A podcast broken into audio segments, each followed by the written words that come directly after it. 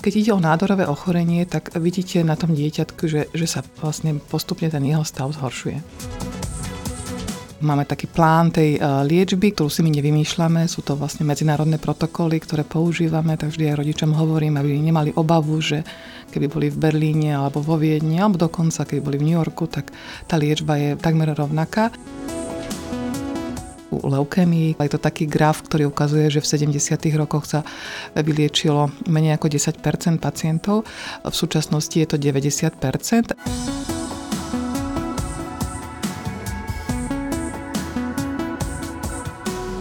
Dobré zdravie je silné zdravie a silné zdravie je zdravisimo. Na Slovensku pribudne ročne takmer 200 detí, ktorým je diagnostikované onkologické ochorenie. Najčastejšie ide o leukémiu, rakovinu mozgu, lymfómy a solidné nádory a aj keď ide o závažné ochorenia, úspešne sa darí vylíčiť viac ako 80% detí. O detskej rakovine sa však hovorí a píše aj veľa nepravdivých informácií. My sa preto o tejto téme dnes budeme zhovárať s pani profesorkou Alexandrou Kolenovou, prednostkou kliniky detskej hematológie a onkológie Národného ústavu detských chorôb a hlavnou odborníčkou pre detskú onkológiu Ministerstva zdravotníctva Slovenskej republiky. Vysielanie podcastu podporila spoločnosť Takeda. Mediálnym partnerom podcastu je online magazín plný Elánu, kde sa dočítate o zdraví a o mnoho viac. Moje meno je Kristýna Baluchová a prajem vám ničím nerušené počúvanie. Dobrý deň, pani profesorka, vítajte u nás. Dobrý deň a ďakujem za pozvanie.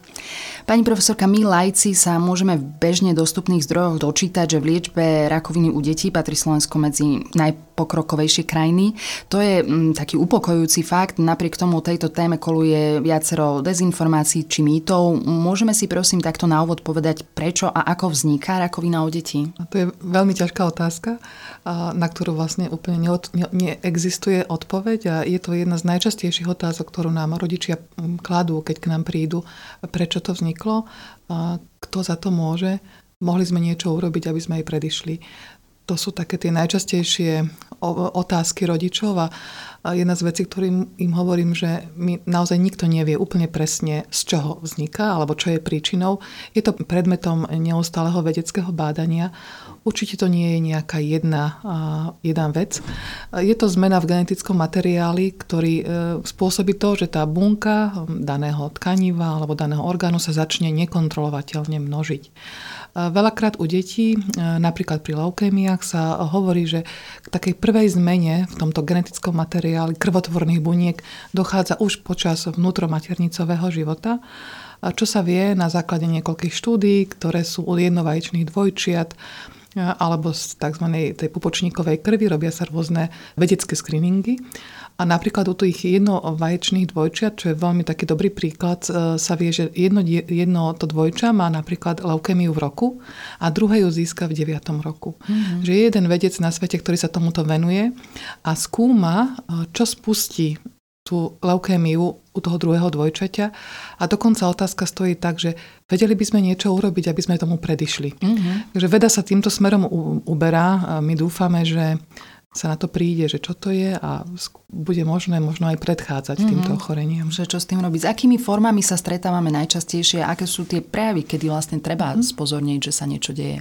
Že najčastejšie u detí sú leukémie, potom sú to nádory mozgu a potom sú to také ďalšie e, nádory. U detí my hovoríme, že nádory malých detí do 5 rokov, to sú tzv. ómy, sú to také embryonálne nádory, je to tzv. hepatoblastom, neuroblastom, retinoblastom, nefroblastom, čiže sú veľmi typické pre, pre, teda pre ten detský vek.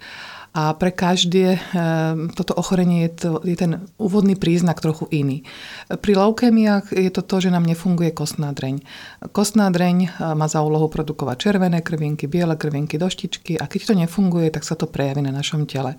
Dieťa môže byť bledé, unavené, môže mať veľmi veľa modrín napríklad, alebo má nejaké krvácanie, ktoré sa nedá jednoducho zastaviť, alebo má eh, zväčšené lymfatické uzliny, alebo mu rastie brúško. Vždy upozorňujeme rodičov na to, že je to niečo, čo sa postupne zhoršuje, že to nie je, že chvíľku sa to objaví, potom sa to stratí, ale že mm-hmm. keď ide o nádorové ochorenie, tak vidíte na tom dieťatku, že, že sa vlastne postupne, postupne ten jeho stav zhoršuje. Mm-hmm. Pri nádoroch mozgu to môžu byť bolesti hlavy, môže to byť zvracanie, môže to byť dvojité videnie, býva pomerne častý úvodný príznak, alebo je to úplne že prvý epileptický záchvat u dieťatka, alebo je to nejaká porucha chôdze, čiže niečo, čo je riadené našim centrálnym nervovým systémom. A tam samozrejme potom hneď na to nasleduje očné vyšetrenie, kde sa pozerá, či nie je zvýšený tlak v hlavičke a teda neurologické vyšetrenie a hneď za tým by malo byť zobrazovacie vyšetrenie, ako je CT alebo magnetická rezonancia. Uh-huh. A u tých ostatných nádoroch, tak to je väčšinou zväčšenie, takže zväčšené brúško, nevysvetliteľné zväčšené brúško, rodičia vidia, že to brúško im rastie pred očami, alebo zväčšené lymfatické uzliny, ktoré sa tiež hovoria, že zväčšujú doslova, že v priebehu týždňa, uh-huh. takže vidieť, vidieť to naraz. Tak všeobecne všeobecne, že keď je dieťatko má nejaké príznaky, ktoré sa zhoršujú, tak potom samozrejme treba ísť k e, obvodnému lekárovi, ktorý sa e, samozrejme snaží vylúčiť najskôr také tie bežné ochorenia a keď e, sa to nepotvrdí, tak postupne sa dojde k tomu, že treba sa zamerať aj na onkologické ochorenia. Uh-huh, uh-huh. Medzi prvé otázky rodičov, ktorých dieťaťu je diagnostikované onkologické ochorenie, patria si to, či sa dá rakovina liečiť alebo vyliečiť, alebo či to bude mať fatálne následky. Áno, tak aj eh, je to široké spektrum ochorení. Rakovina nie je v podstate jedna choroba, mm-hmm. záleží od toho, uh, aký typ ochorenia to je, aký je rozsah, aké je štádium, aká je histológia. Čiže naozaj uh, zohráva úlohu veľa faktorov. Častokrát pri niektorých je to vek.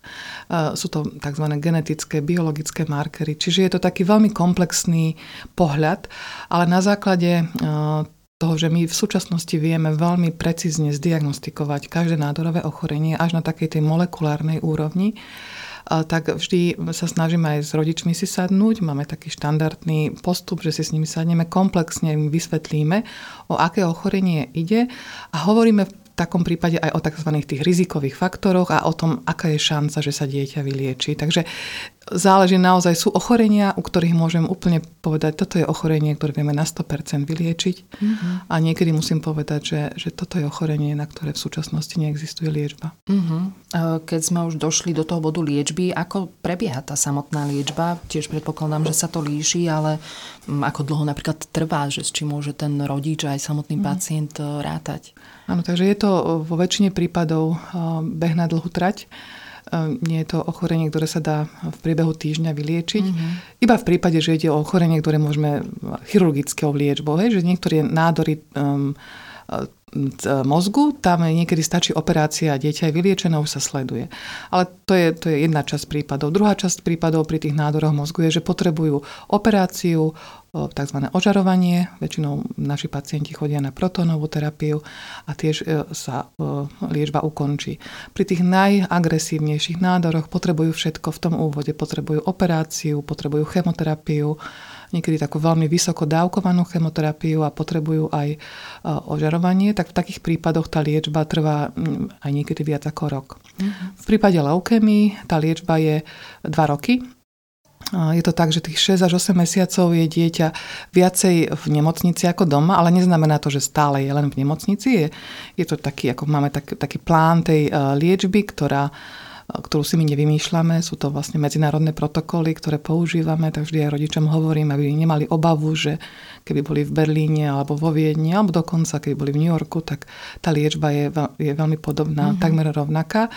A, ale, ale je to teda naozaj dlhá liečba a samozrejme ovplyvní chod celej rodiny mm-hmm. v mhm. takom prípade. Mm-hmm.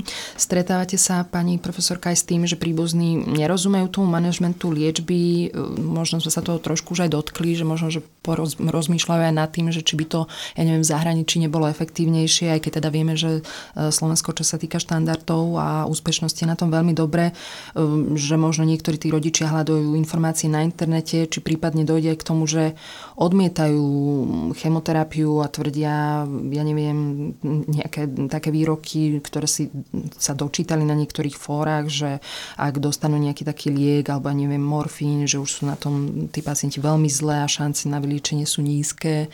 Stretávate sa s tým, že preberajú naozaj také nejaké tie až tvrdenia alebo tézy z, z internetu? A, áno, stretávame sa s celou tou širokou paletou, ktorú ste spomenuli, že máme teda e, rodiny, ktoré m, mm, keby od začiatku odmietajú liečbu, pretože majú nejaké e, buď dôvody alebo nejaké vnútorné bloky, majú niečo z minulosti, čo zažili. Čiže Eh, nejakú, nejakú nedobrú skúsenosť. Eh, niektorí ľudia sa veľmi boja chemoterapie. Mm-hmm. Takže v, samozrejme v takomto prípade je veľmi potrebné neustále komunikovať a pochopiť príčiny, prečo to tá rodina odmieta.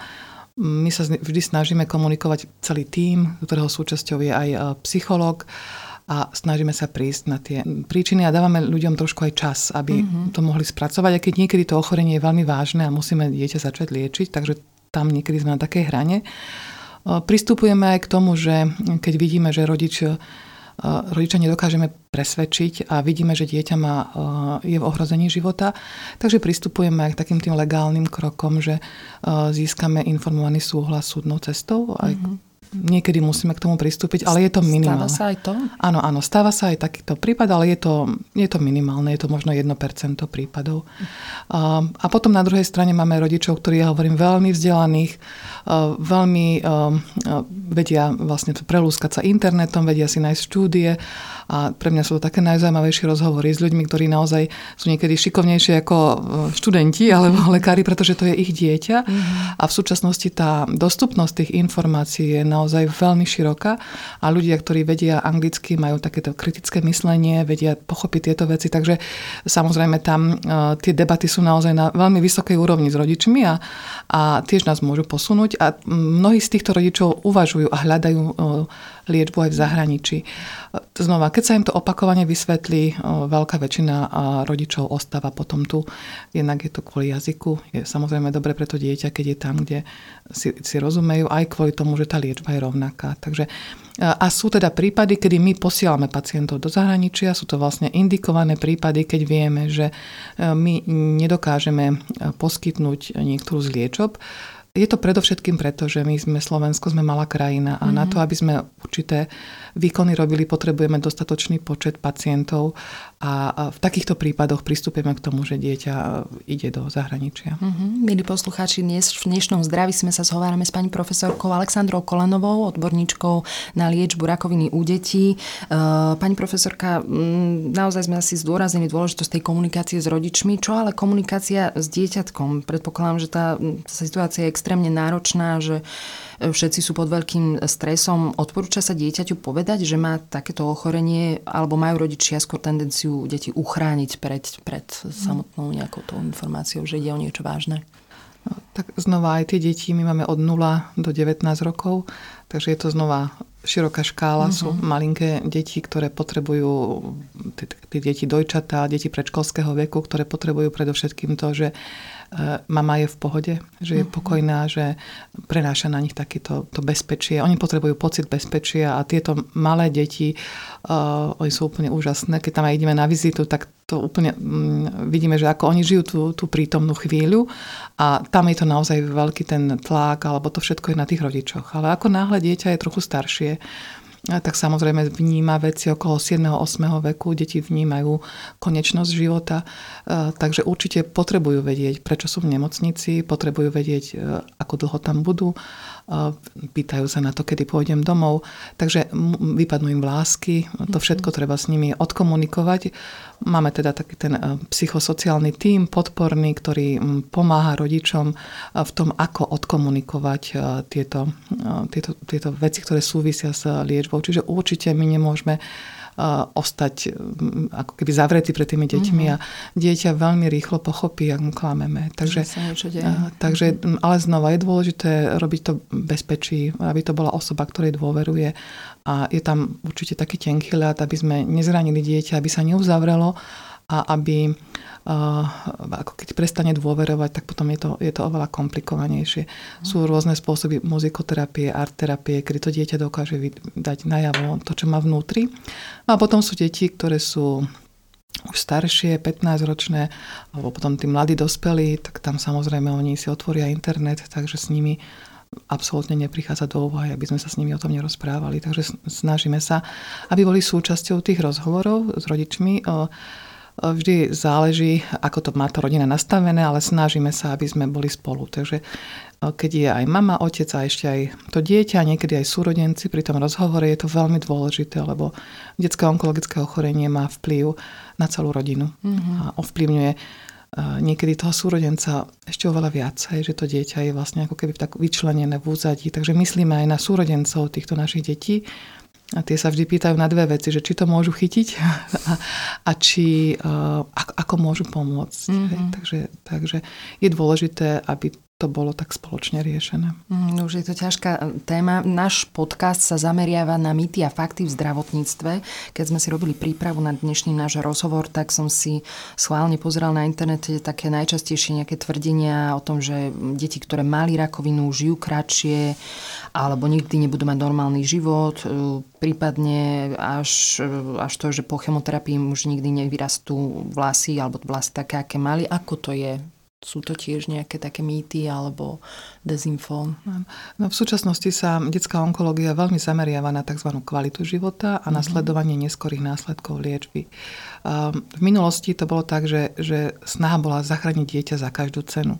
Teraz, e, keď sa dieťa lieči, tak sa veľmi myslí na to, že chceme, aby malo normálny, plnohodnotný život a aby jeho kvalita bola čo najmenej ovplyvnená.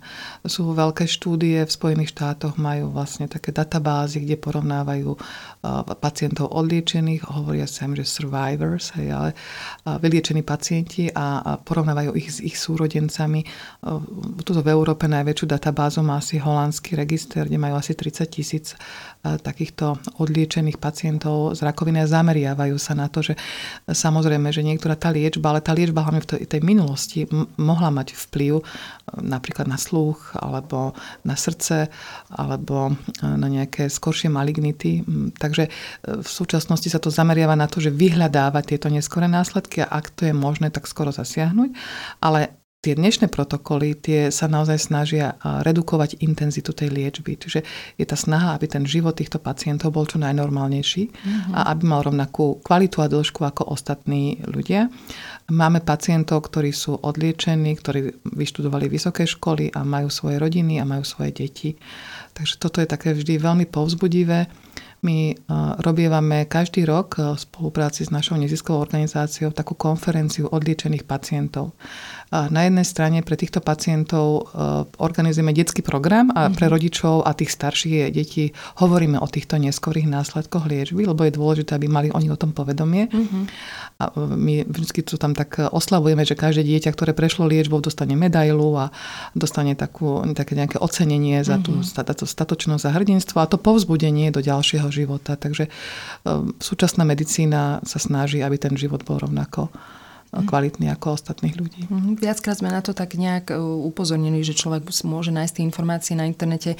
Máte pocit ale, že rodičia majú k dispozícii naozaj nejak overené fakty, že síce internet má k dispozícii veľa informácií, ale ide o tie samotné zdroje, že či sa vedia v tom zorientovať, alebo ja neviem, či dostanú od vás aj nejaké brožúrky, aby sa vedeli uh-huh. pridržať.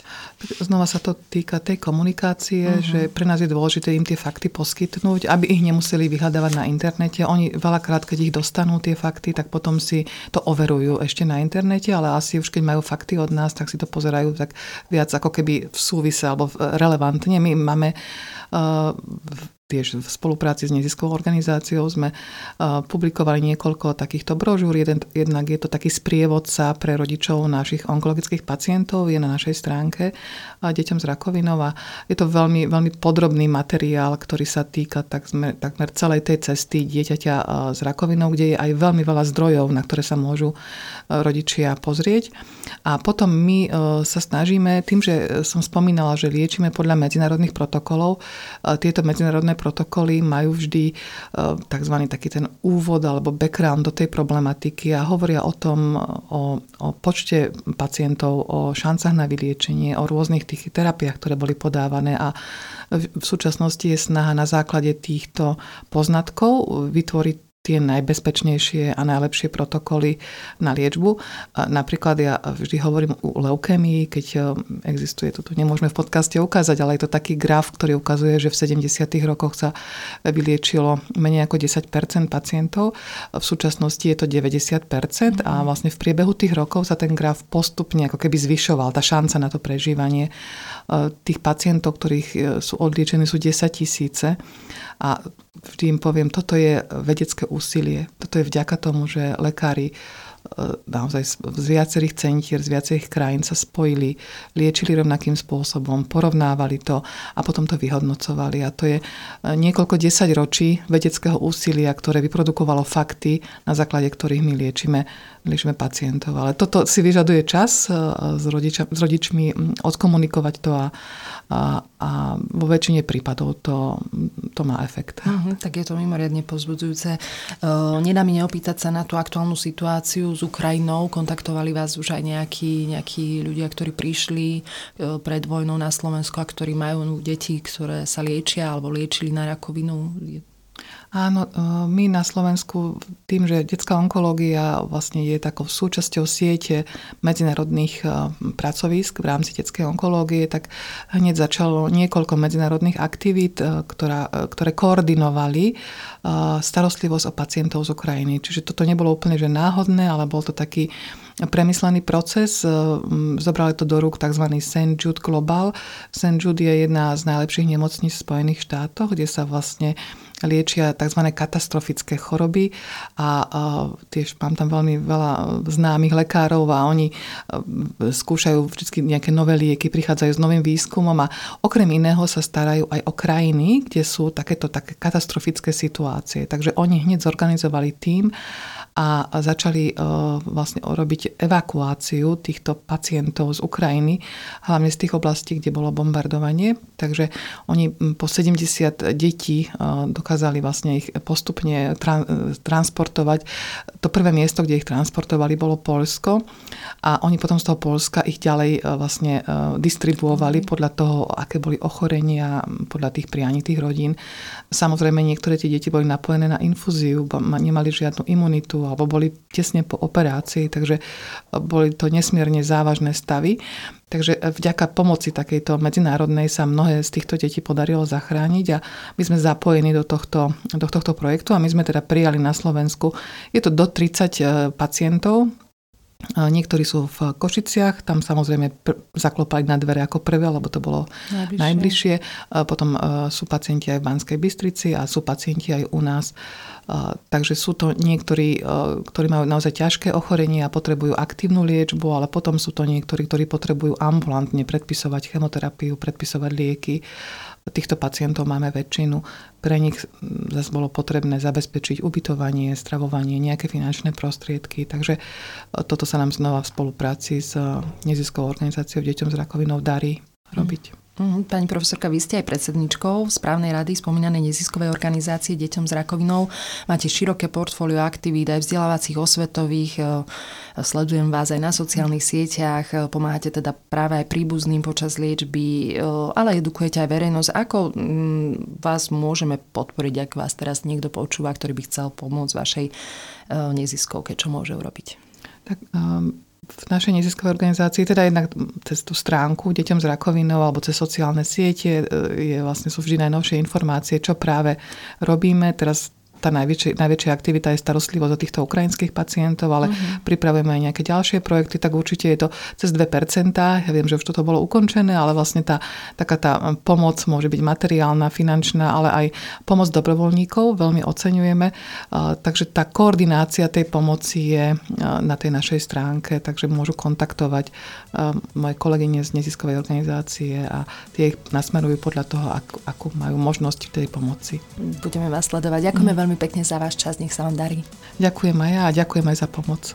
Milí poslucháči, náš podcast Zdravisimo sa pre dnešok končí. Nahrávky z cyklu Mýty a fakty nájdete aj v Spotify a ďalších podcastových aplikáciách.